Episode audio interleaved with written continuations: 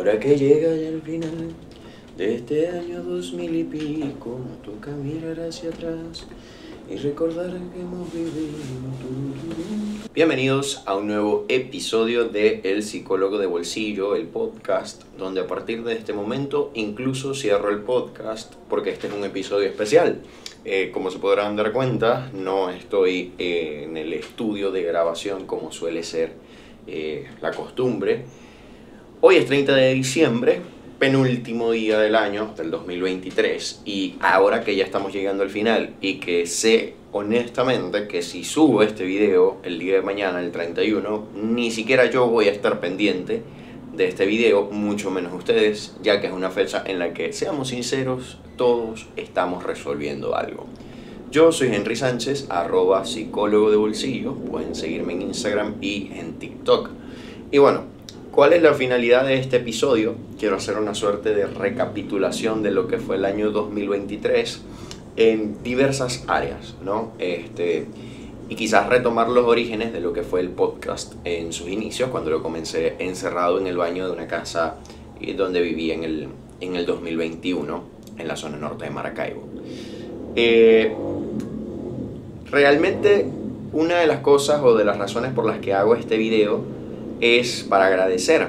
Este año, sin mal no recuerdo, se grabaron dos episodios y todos estos dos episodios fueron con algún invitado. Comenzamos el año 2023 con Jaime, con mi gran amigo Jaime y colega también, el psicólogo y psicopedagogo, donde hablamos de tecnología en la infancia, hablamos sobre el acceso eh, para los niños y adolescentes a las redes sociales, la clasificación de los juegos por edades y algunas recomendaciones en función a nuestras vivencias personales también. Eh, recibimos a Pablo Cardoso, hablamos sobre las lecciones del oboe, como el tocar un instrumento como la música forma parte también de la salud mental. Y bueno, en línea general, una serie de invitados que a todos, y estaré hablando en el transcurso del episodio, les agradezco infinitamente. Y también a ustedes, porque hicieron parte con su audiencia, con su apoyo, de que esto fuese posible. Y eh, parte de ese agradecimiento también me lleva a hablar de un tema que es el establecimiento de metas para el año que viene. O sea que está aquí a dos días. Eh, yo tengo la costumbre e incluso eh, tengo la laptop aquí porque también estoy transmitiendo en la pantalla o la estoy grabando para que ustedes puedan ver conmigo. No les voy a mostrar mis objetivos, lo mostraré como que aquí el, el, el pantallazo y el primero, que era renovar el pasaporte. Y ya vamos a hablar un poco de esto. O de qué surgió, de dónde surgió la idea de hacer una recapitulación y hablar de las metas del 2024.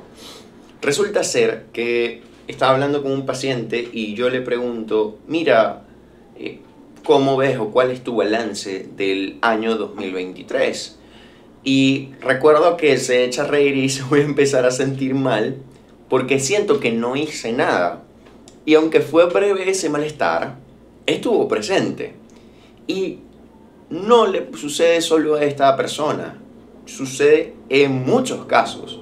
Y a veces puedo incluirme en esta lista de personas que cuando nos preguntan qué tal estuvo el 2023, eh, podemos como mirar con confusión, confusión y pensar que no hicimos absolutamente nada, que incluso fue un año donde eh, fracasamos y a veces la concepción del fracaso va de no logré lo que quería o no hice nada de lo que me planteé o creer de manera errónea que no hice absolutamente nada. Y justamente quería hablar un poco de mis objetivos del 2023, un poco de lo que hago cuando comienza cada año. Desde hace poco, desde la pandemia, decidí hacer esto. Y es que cada primero de enero abro Word, me siento acá en la laptop y comienzo a teclear, a escribir un poco cuáles son las cosas que yo identifico que quiero hacer. Objetivos eh, profesionales, objetivos económicos, eh, entre otras tantas cosas. Y me vengo a dar cuenta, cuando hago esta revisión de los objetivos de este año, que voy a contar con ustedes acá, 1, 2, 3, 4, 5, de los 5 objetivos que me planteé para el año 2023, no logré ninguno, absolutamente ninguno. El primero es el pasaporte, incluso eh, lo establecí con nombre, vamos a decir nombre y apellido de la meta, la describí, eh, hice el plan de cuáles eran las acciones necesarias, cuál era el monto necesario para adquirir eh, o llegar a esa, a, esa a esa meta, cuáles eran los indicadores de logro, o sea, cuáles eran esos checkpoints que me iban diciendo de que, epa, psicólogo bolsillo, eh, lograste el paso 1, lograste el paso 2, estás cerca de la meta. Y cuáles eran esos indicadores de que no lo estaba logrando. De bueno, no dispones del dinero, estás cerca de la fecha límite que tú estableciste, ves que las condiciones no se están dando. Digamos, de acuerdo a lo que me enseñaron a mí en la universidad, a cómo se establecen metas que sean medibles, alcanzables, eh, cuantificables, todo está bien. Pero hay un detalle, no las cumplí. Eh, ninguna, absolutamente ninguna. O sea, quizás de las que estoy observando, eh, tres, mentira, dos, se acercan al objetivo y creo que sí se cumplieron. Uno, era, uno de esos objetivos era como una cantidad eh, facturable en pacientes o una cantidad eh, en número de cuántos pacientes quería tener en un mes. ¿Ok? Y esa meta sí se logró, básicamente. Otra de las metas era viajar a una posada específica que está en San Antonio de los Altos, en el estado Miranda, en Venezuela. Y no lo logré. Pero aquí vamos con el tema de ¿Qué pasa si no logro las cosas que yo me planteo al inicio de un año? O sea, la evaluación es realmente fracasé. Y aquí es donde eh, debemos un poco plantearnos evaluar esas creencias que nos pueden indicar de que todo fue un fiasco, de que todo fue un fracaso o de que eh, no somos lo suficientemente capaces de lograr las cosas que nos proponemos. Porque así como puedo estudiar qué pasó no logré estas cosas, también puedo sentarme a identificar cuáles fueron las cosas que logré. Por ejemplo, de repente no fui a esta posada que tenía la idea, que me la conseguí en el antiguo Twitter, y me gustó mucho. Y dije, ¿sabes? Este año quiero visitarla. Pero viajé dos veces este año. Fui a la playa, eh, conocí partes del país que no conocía, Luego tuve la oportunidad en una segunda ocasión de viajar al concierto de Jorge Drexler en Caracas. Tuve la oportunidad de ver un artista que descubrí el año pasado, pero que me gusta muchísimo. Pude disfrutar de dos horas de su música. Pude darme la experiencia de viajar completamente solo, esta vez sin familia, esta vez sin amigos. Eh, que ya en episodios anteriores he hablado de algunos viajes con amigos. Entonces, aquí comienza quizás este ejercicio de razonamiento que yo lo hago con mi experiencia personal, pero lo invito a que lo hagas con las tuyas también. Fracasé porque no viajé a esta posada cuando realmente hice un viaje más del que esperaba durante este año. Hice dos viajes más de los que esperaba este año, aunque en condiciones diferentes, aunque fui a playa, aunque fui a conciertos, aunque conocí eh, cosas y, partes de mi país y me reencontré también con quizás caminos que no había visto en mucho tiempo.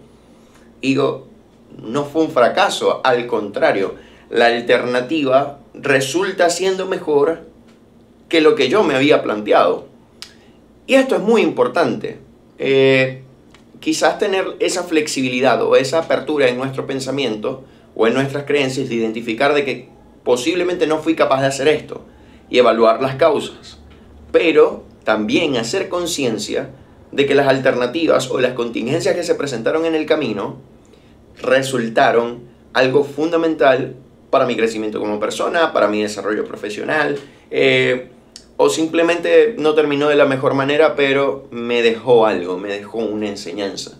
Entonces, en ese orden de ideas, la verdad que cuando nos sentamos a evaluar nuestro año, no lo veamos desde, o mi invitación, eh, de una persona que ya varios primeros de enero se ha sentado y ha dicho voy a conseguir estas cosas y consigue eh, algunas o las consigue otras en una dirección totalmente diferente a la que me planeé, de tengamos esa capacidad de no juzgarnos con dureza al no conseguir un, un objetivo porque precisamente la vida y la salud mental va un poco de adaptarnos a las situaciones con los recursos que tenemos. Eh, digamos, es poder hacerle frente a las contingencias, tanto con nuestros recursos materiales y emocionales, y en función a eso, poder buscar ese equilibrio entre lo que nos está dando la vida y lo que nosotros eh, queremos en ese orden de ideas. Otro de los objetivos que se los estaba comentando era un tema de los pacientes. Fíjense que tenía una idea de facturar cierta cantidad o de tener un número, como lo llaman en el mundo empresarial, una cartera de clientes eh, significativa. Pero eso no se logra así como así. Y de repente un psicólogo, un colega que recién está empezando su carrera y me está viendo, probablemente cuando empiece el año se hace el objetivo de eh, quiero atender, no sé, quiero tener 20 pacientes, quiero tener 10 pacientes o quiero tener 5 pacientes. Eh, y muchas veces no se logra ese objetivo de buenas a primeras. Depende de muchos factores, depende de la exposición en este momento de, de, redes sociales, de la exposición que yo tenga, de la credibilidad de mi propuesta como profesional, de, sí, de la validez que me da la persona al fin, porque esto es un ejercicio de confianza, la gente no sabe qué es lo que se va a encontrar en terapia y muchas veces utiliza las redes sociales para determinar o para intuir si el psicólogo o la psicóloga que va a atenderle es una persona confiable o es una persona que va a responder a las demandas eh, psicológicas que tiene esta persona que está solicitando el servicio. Entonces, de repente no lo logré o esa meta no fue consistente. Entonces, vamos y pasamos este proceso de identificar qué fue lo que pasó, qué sucedió. Y, por ejemplo, en mi caso, puedo decir básicamente que durante los primeros seis meses estaba comprometido con otra actividad laboral en la cual no podía brindarle una dedicación exclusiva a psicólogo de bolsillo. Si se pueden fijar, incluso voy a abrir acá el panel de, del contenido de psicólogo de bolsillo, pueden ver que entre enero y marzo hubo como una secuencia de episodios. Básicamente mi idea con los episodios del podcast es que sean todos los lunes, mientras que se pueda. Porque bueno, en semanas como esta, en Navidad, el episodio 51, que fue el de Urología, se publicó, si no me equivoco, un martes o un miércoles. Este episodio va a salir hoy sábado. Y probablemente el próximo episodio, que será el primero de 2024, tampoco va a salir un lunes. Entonces, bueno, si se pueden dar cuenta, pasó abril, mayo, junio, pasaron tres meses entre el episodio de, eh, del Instituto Venezolano de Lenguas y el episodio con Jorge Perfetti, eh, el fundador de Día de Burgers. Luego hay otro hueco en el cual pasamos del último episodio que fue con Luisana eh, Ferrer, arroba la vibra saludable, fue el 17 de julio y pasamos al 4 de diciembre en el que hubo un hueco en el podcast. Me quedo con el primer hueco, con el primer espacio. En ese espacio eh, básicamente estaba comprometido en otra actividad laboral, como les dije anteriormente. Entonces, toda la dedicación, todo el tiempo, toda la energía estaba mm, casi que exclusivamente dirigida a este trabajo.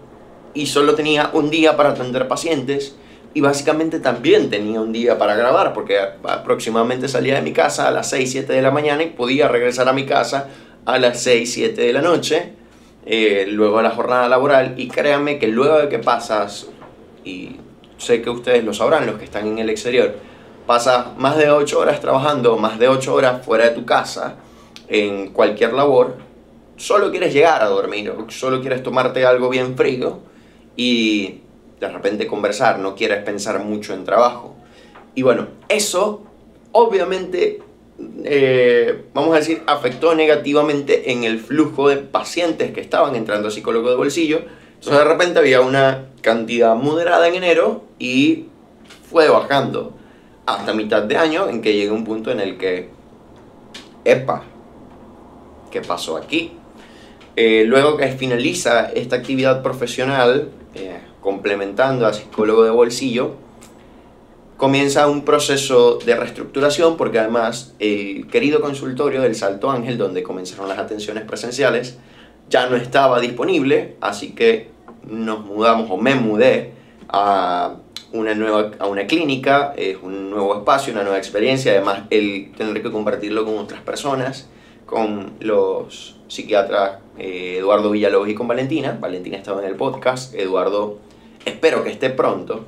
Entonces todas esas cosas influyen y muchas veces nos quedamos con el no logré la meta, ¿ok?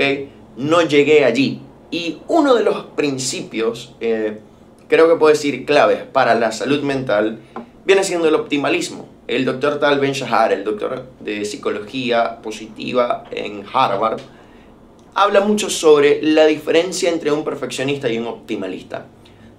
Hablando en términos de metas del 2023, un perfeccionista sería esta persona que dice, voy a lograr esto y tal cual al pie de la letra, debo llegar a esta meta. Si no lo logro, el 31 de diciembre me consideraré incapaz e infeliz por haber llegado a este punto.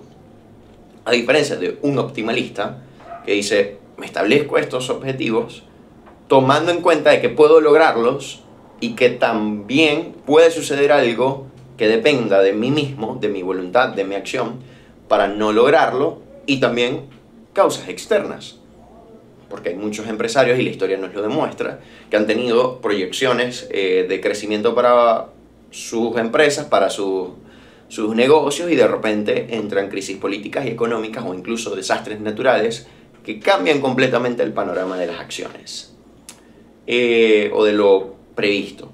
Entonces, eh, definiéndolo el perfeccionista, mm, vamos a centrarlo en un pensamiento rígido, a ubicarlo en un pensamiento rígido que no abre ni da espacio a las alternativas. Y tenemos a una persona optimalista, y optimalista viene de óptimo, ¿ok? Buscar las mejores condiciones posibles eh, que sean permitidas, ¿ok? Entonces en este orden de ideas, el optimalista también busca la, el mejor resultado posible. No es que el optimalista dice, ¿sabes qué? Que pase lo que tenga que pasar en 2024. Es como me entrego completamente a la suerte o a Dios o a lo que la vida y otros elementos lo vayan determinando. No, es como lo que dependa de mí. Yo daré mi mejor esfuerzo, pero no necesito quemarme en el camino y además no necesito ser un infeliz en el camino o ser un infeliz una vez llegado al resultado. Porque a veces logramos la meta, pero no de la manera en que lo queremos. Pongo el ejemplo de los dos viajes. Y alguien puede decir, no, pero es que yo quería ir a la posada. Yo quería la posada. Ok, carajito, pero fuiste dos veces a una ciudad que la viviste de diferentes maneras, que viviste distintas cosas y te dio experiencias muy enriquecedoras. Entonces, eliges quedarte en un pensamiento rígido de no logré ir a esto o abrir a la experiencia de agradecer por lo que tienes. ¿Ok?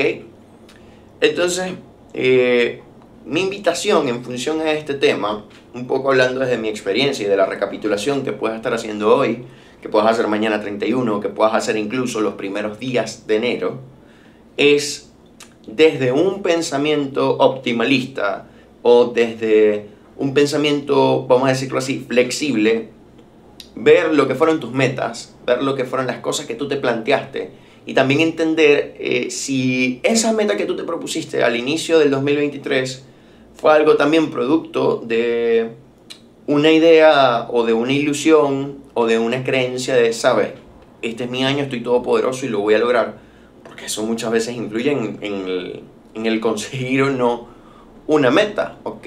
Muchas veces nos establecemos, y lo que les hablaba al principio, las metas deben ser realistas, y es uno de los principios del optimalismo, ¿ok? Si yo como psicólogo de repente estoy comenzando mi carrera, no puedo pretender o esperar tener el mismo flujo de pacientes de una persona que trabaje en una empresa de servicios psicológicos eh, que tiene años en el mercado y que tiene un gran flujo de pacientes y que además tiene un presupuesto publicitario bastante considerable. Entonces, eh, quería hacer esta recapitulación del año 2023 y quería compartir este tema con ustedes porque, bueno, realmente me permite como ponerme en perspectiva a mí mismo de todas las cosas que logré en este año y hablar un poco de también qué quiero que sea el, el 2024 y que eso pueda, quizás alguna persona que lo está viendo le sirva de impulso a, a su salud mental. Antes de cerrar el episodio, me gustaría hacer una recapitulación o continuar un poco con lo que fue el, el podcast de, en 2023 y creo ahora en este momento sí quiero nombrarlos a todos y quiero agradecerles. Quiero agradecerle a Jaime, quiero agradecerle a Paulo, quiero agradecerle a Francisco y Ana del instituto, quiero agradecerle también a Valentina, que Valentina nos acompañó en muchísimos episodios en este año, en el del elegir al terapeuta, en el de los límites, en el de las eh, red flags. Eh, también agradecerle a Jorge Perfetti de Día de Burgers, también agradecerle a Chenzo Di Marzo, pues este, que fue nuestro primer, no, no fue el primer invitado online como tal, pero fue el primero con el que hicimos un episodio en video. Ya la segunda temporada de Psicólogo de Bolsillo hemos tenido invitados de varias partes del mundo, venezolanos que están eh, exiliados, por decirlo así, que están entregados entre Europa y, América del Norte. También darle gracias a, a Luisana eh, cuando hablamos en este episodio de, nutrición, de, eh, trastornos de la conducta alimentaria y salud mental. Y también a Valentina Ocando, que fue uno de los episodios más trabajados de este año, porque como les dije, parte de, parte de lo que fue el podcast y estos dos huecos implicó en que muchas veces coordiné con estas personas, pero pasaron meses entre entre que yo les enviaba, entre que coordinaba y entre el hecho, vamos a coordinar un día para poder vernos y para poder grabar, ¿ok? Y al de Valentina creo que yo hablé con ella aproximadamente en marzo y como pueden darse cuenta lo grabamos en diciembre. Y estoy muy agradecido porque fue un momento para ambos, un momento eh, justo y preciso, ¿ok? Porque justamente hablamos de la Navidad, ella hablaba de su proceso de salud mental con respecto al duelo de su papá y cómo ella lo mencionaba que a través de la terapia su perspectiva ha cambiado. Y por último, darle las gracias al doctor Wilber, que de verdad una persona increíble, algo que agradezco del podcast, que obviamente ustedes no lo ven porque se quedan con la parte del episodio, pero siempre hay un tras cámaras, siempre hay una interacción, siempre, y en muchos casos queda esa amistad con las personas que, que llegan al podcast y, y Wilber forma parte también de, de este grupo de personas que llegan al podcast ya siendo amigos y de verdad que eso hace que la conversación sea muy nutrida, muy enriquecedora y de verdad en un tema tan importante como es la salud mental, la urología y la masculinidad. Entonces, a todos ustedes, a mis queridos invitados, eh, eh, no son 12 invitados en total porque Valentina grabó aproximadamente 3 episodios, a mis nuevos 10 invitados de este año, de verdad que muchísimas gracias por hacer este podcast más grande, porque creo que sin ustedes el alcance eh, no, sería, no sería tal como, como ha sucedido en este año. Y gracias a ustedes también, de verdad, a las personas que se suscriben, a las personas que comparten en Instagram, en TikTok, eh, aquí también en YouTube, que comentan y, y apoyan el canal. Este trabajo muchas veces suele ser solitario y quiero hablar también del segundo hueco que fue entre julio y diciembre. Eh, básicamente pasé algunos procesos personales y me sentía en un hueco creativo. Era, no quiero, no quiero grabar el podcast porque no siento que haya entrevistados, no, o sea, personas para entrevistar. No veía esta, de repente, capacidad personal de sentarme y conversar con alguien.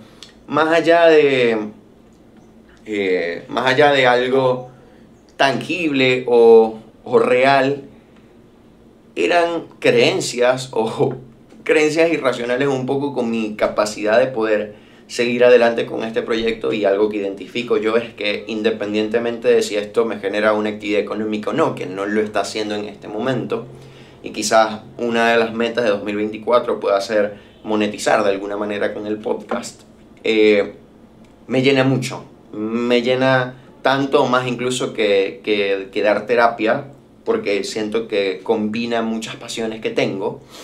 Y al desaparecer eso fue como que, mira, no voy a hacer el podcast. Es como, voy a esperar a que aparezca un momento de, de revelación o de iluminación Y aquí eh, quiero agradecer mucho a las personas, a las redes de apoyo, a mi familia, a mis amigos, a todas esas personas que estuvieron allí como, mira, cuando vuelves a grabar, este, el podcast es algo que me gusta mucho, gente que de repente se te acerca, que tú no conoces y te dice, epa, qué bueno.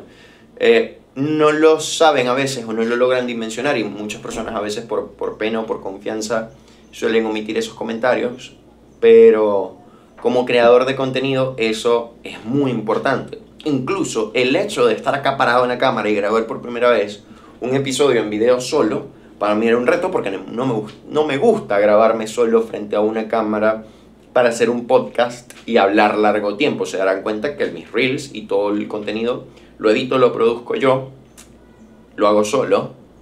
Pero no sé qué pasaba con el podcast que me intimidaba la cámara y la verdad que me siento bastante bien y bastante tranquilo en este momento. Y de verdad, gracias a todas esas personas como que me acompañaron en ese proceso y también tengo que agradecer, aunque no sé si lo verá en algún momento, lo sabrá, pero eh, tengo que agradecerle en primer lugar a Eugenio Pérez, que pronto lo verán en el podcast. Será este, eh, Eugenio será el próximo invitado, el primer podcast de 2024, el primer episodio, porque me llevó a un libro del doctor Tal Ben Shahar. Voy a buscar, creo que se llama eh, La búsqueda de la felicidad, si mal no recuerdo. Igual dejaré como la portada cuando lo edite de repente. Y este video me presentó y me habló justamente del, del perfeccionismo y del optimalismo y de cómo esperando condiciones ideales eh, o esperando iluminación divina, básicamente estaba postergando actividades que son necesarias, o al menos en tema de la gratificación que me dan a mí, del bienestar que me proveen, las identifico como necesarias y que simplemente requieren de una acción. Muchas cosas o muchos objetivos que nosotros los planteamos también esperando condiciones ideales nunca los ejecutamos por miedo al fracaso, qué sé yo. Entonces, en función a esto, darnos el permiso, y es también una de las invitaciones, no voy a decir recomendaciones, sería una invitación a justamente mm, darle una nueva perspectiva a lo que es el fracaso o lo que es el actuar en nuestra vida. Porque muchas veces el fracaso es quien nos da mejores indicadores o enseñanzas de qué pasó y de cómo puedo mejorar como persona, como psicólogo en mi caso, como pareja, como hijo, como hermano, para tener mejores, mejores relaciones, relaciones más saludables y relaciones más felices con los demás y conmigo mismo. Entonces, una vez de que eh, básicamente el doctor Tal Ben Shahar me dio tres cachetadas con el tema del, del optimalismo, dije, ¿sabes qué? Vamos a dejar de postergar, vamos a retomar el podcast Vamos a hacerlo como salga y como dice mi querido eh, José Rafael Guzmán, hasta que sea asombroso, hasta que sea eh, maravilloso. ¿Ok? Entonces, nada, quiero agradecerle también a las personas de México, ¿verdad? Porque uno dice, nada, me están escuchando aquí en Maracaibo, pero los países donde más se escuchó el podcast, eh, al menos en Spotify, fue México, Colombia, Argentina, España y Honduras. Sé que Venezuela también debería estar entre los primeros puestos, pero eh, Spotify tiene restricciones o tiene restringido los podcasts para Venezuela. Eh, y bueno, no podemos saber cuál es la cantidad de personas que lo oyen, cuáles son los seguidores. Y también gracias a estas personas de Estados Unidos, de Chile y de Venezuela, que también de acá del país que en YouTube sí las estadísticas nos reflejan que han sido los que, los que dieron más el podcast. Y quiero agradecerle también a ocho personas que no sé quiénes son, pero que fueron eh, para ellos, Psicólogo Bolsillo fue el podcast número uno en Spotify. De verdad, gracias. Eh, creo y eh, lo he tomado como una, como una nueva filosofía de vida, para, lo quiero tomar como una filosofía de vida para el 2024 quiero seguir haciéndolo porque me gusta, obviamente. Y también mientras a una persona, a una sola, porque muchas veces nos quedamos con, ¿sabes? Lo vieron 20 personas, lo vieron 50 o de repente lo vieron menos. O alguien le dio, no me gusta el video. Mientras a una sola persona eh, este le pueda generar algún impacto positivo en su salud mental y pueda aplicar algo o pueda encontrar alguna herramienta y de manera autónoma desarrollarla, este podcast seguirá en pie. Y bueno, eh, creo que ya en este orden de ideas he abordado todos los puntos que quería abordar. Quiero desearles un excelente año 2024. Eh, mi mayor deseo es que la salud mental esté de su lado que el optimalismo se haga un estilo de vida, ¿ok? El optimalismo, como lo empiezo a ver, para mí no es un destino, es una elección día a día, es una decisión de querer ser flexible, de seguir buscando lo mejor para uno mismo, pero darse el permiso de equivocarse y aceptarlo si esto llega a suceder. Ese es mi mayor deseo para ustedes y también de que si quieren seguir potenciando su salud mental, puedan derrumbar, todos esos mitos, derrumbar todos esos estigmas con respecto a la psicoterapia, al tratamiento psicofarmacológico, a todas esas cosas que de repente mm, yo lo diría como mitos eh, de pueblo, eh, con respecto a todas las personas que viven en pueblos, porque yo, yo nací en uno, pero de que podamos entender de que la ciencia existe para algo, y la ciencia en este caso aplicada a la salud mental simplemente quiere proveer bienestar, ¿ok? Y cuando vamos a terapia y cuando vamos también a un psiquiatra y eh, trabajamos y nos recetan, nos tomamos un tratamiento psicofarmacológico, lo que estamos buscando para nuestra vida es bienestar. Tenemos una sola vida, no sabemos cuánto dura, entonces si tenemos la oportunidad de disfrutar y de vivir de manera eh, plena el 2024, hagámoslo, hagámoslo desde el bienestar y desde la salud mental. Esto ha sido todo por este episodio. Yo soy Henry Sánchez, arroba psicólogo de bolsillo en Instagram y en TikTok. Pueden seguirme en estas redes sociales y también pueden suscribirse al canal, pueden darle like y por favor, eso sí les pediré de todo corazón, coméntenme, cuéntenme un poco de lo que fueron sus objetivos en el 2023. ¿Lo lograron? Eh, ¿Creen ahora que conversamos de esto que los desarrollaron o los vivieron de una manera perfeccionista o de una manera optimalista? Déjame eso en los comentarios, también en los clips de Instagram hablaremos un poco de eso. Y nada, será hasta la próxima semana, hasta el próximo episodio de Psicólogo de Bolsillo. Chao.